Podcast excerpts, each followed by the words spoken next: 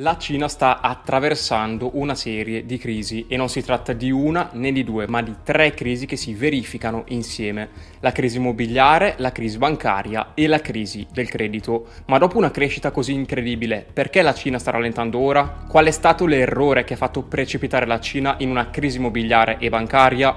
Vediamolo. Buonasera a tutti signori, io sono Emanuele di Stock Gain. Stock Gain è il punto di riferimento per migliaia di investitori in tutto il mondo quando si tratta di analisi di azioni e settori di nicchia molto redditizi. Oggi parliamo della crisi cinese. Questa in realtà è una storia che risale al duemilaotto. La Cina era passata dall'essere un paese povero alla seconda economia per importanza, diventando quella che noi oggi definiamo la fabbrica del mondo. Proprio in quel momento però si è verificata la spaventosa crisi del duemilaotto. È stato uno degli eventi più gravi delle ultime generazioni, con conseguenze enormi per l'economia americana. Ha portato un'epoca di populismo, una profonda sfiducia verso le istituzioni e a un tracollo dell'economia mondiale. Questa crisi è stata una crisi occidentale, ma ha coinvolto pesantemente la Cina, proprio perché era ed è tutt'oggi la fabbrica del mondo. Da quel momento gli investimenti diretti esteri in Cina hanno iniziato a rallentare e, se osservate l'effetto del duemilaotto sulla Cina, noterete che la crescita degli investimenti diretti esteri in Cina è passata da più ventinove percento a meno tredici virgola due percento nel duemilanove. Quindi l'effetto catena della crisi del duemilaotto ha colpito duramente la crescita cinese. A questo punto, signori, le autorità della Cina hanno capito che non potevano dipendere dagli altri paesi, quindi hanno iniziato a gonfiare l'economia cinese. Il governo quindi ha stanziato cinquecentottantasei miliardi di dollari per questa iniziativa e ha chiesto alle banche di concedere prestiti alle imprese e alle società statali. Nonostante ciò, il mercato cinese ha dovuto affrontare tre grandi problemi. Il primo problema era quello del deficit di bilancio, che a quel punto era diventato enorme. Il secondo problema è che, anche se alle banche è stato chiesto di concedere prestiti e anche se c'era molta richiesta per questi prestiti, le banche hanno dovuto limitare gli interessi dei depositi e i tassi di prestito. Allo stesso tempo le banche erano soggette a una serie di restrizioni che impedivano loro di concedere prestiti oltre a un certo livello. E questo, signori, ci porta al terzo problema del mercato cinese, cioè il sistema bancario ombra, detto appunto shadow banking. Lo shadow banking è l'insieme degli intermediari finanziari che prestano denaro proprio come le banche, ma di fatto loro non sono regolamentati. In Cina oggi questo tipo di transazioni finanziarie rischiose sono più diffuse che mai.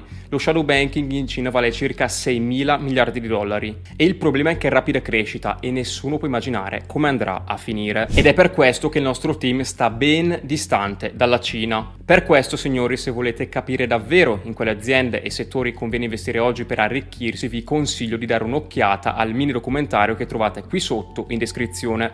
Perché Che occhio a quello che sto per dirvi: se vedete questo grafico, il sistema bancario ombra rappresentato in arancione è aumentato molto molto rapidamente dopo il duemilaotto, fino a toccare livelli molto alti nel duemilasedici, sfiorando i venticinquemila miliardi di yuan, ovvero tre virgola cinque trilioni di dollari. Proprio nel duemilasedici, signori, il governo cinese si è reso conto di aver fatto un disastro e che il settore bancario ombra era andato oltre ogni controllo. Quindi hanno deciso di ridurre la leva finanziaria ai banchieri, quindi viene chiesto di correggere la loro mentalità e il governo rafforza i controlli. Il presidente vuole ridurre il sistema ombra, ma allo stesso tempo vuole che la crescita del paese continui senza risentirne. Ovviamente, signori, una mossa definibile impossibile. In questa campagna il governo cinese stabilisce severe restrizioni sui prestiti e inizia a imporre loro regolamentazioni molto severe, proprio come alle banche. Così all'improvviso le fonti ombra non erano più in grado di erogare prestiti e le imprese non avevano modo di ottenere liquidità sotto banco. L'effetto di queste misure è stato molto molto significativo per l'economia cinese. Se riguardate il grafico sullo schermo, noterete che i crediti nei confronti di altre banche e istituzioni finanziarie tradizionali hanno iniziato a diminuire nel duemilasedici e sono scesi parecchio nei due anni successivi.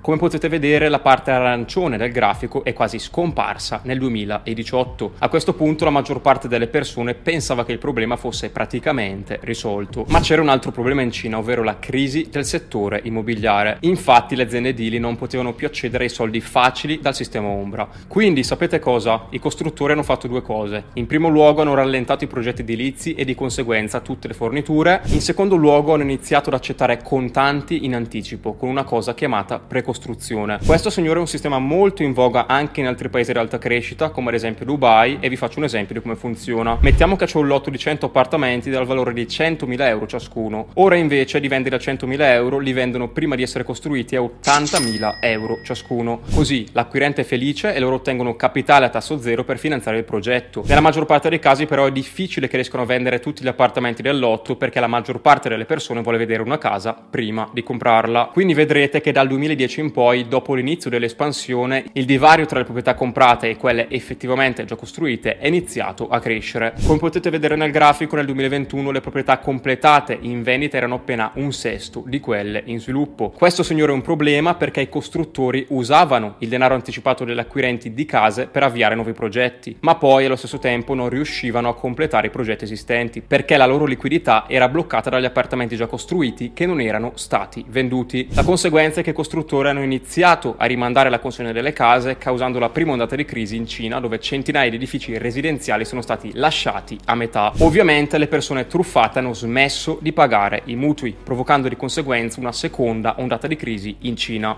L'insolvenza degli acquirenti di case ha portato a un drastico calo dei prezzi degli immobili e, come sempre, signori, vediamo che tutto torna. Dalle interruzioni di pagamenti infatti è iniziata la terza ondata di crisi in Cina, ovvero la crisi bancaria. Qualche mese fa quattro istituti di credito rurali della provincia hanno congelato i depositi di centinaia di migliaia di clienti, con il popolo che ovviamente è sceso in rivolta, e al momento il settore bancario del paese appare molto negativo. Ci tenevo, signori, a registrarvi questo video perché in molti ci chiedete perché il nostro team non investe in Cina nonostante stia crescendo molto più rapidamente degli Stati Uniti, ad esempio. Come spero di avervi trasmesso, le situazioni interne in Cina non sono facili e per il momento preferiamo starne distanti. Sicuramente se siete all'interno dei nostri canali di investimento, dove condividiamo tutta la nostra personale operatività in tempo reale, appena troveremo una nuova opportunità non esiteremo a comunicarvela all'interno. Le nostre previsioni di mercato rimangono sempre le stesse, quindi per guadagnare cifre davvero interessanti dei mercati gli investimenti migliori da scegliere sono quelli che trovate nel video documentario in descrizione. Spero di avervi fatto un po' luce e chiarezza comunque sulla situazione della Cina, che è molto più complessa di quanto molti invece vogliono farvi credere.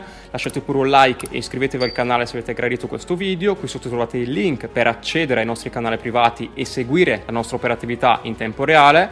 Io vi ringrazio per averci seguiti e ci vediamo in una prossima puntata.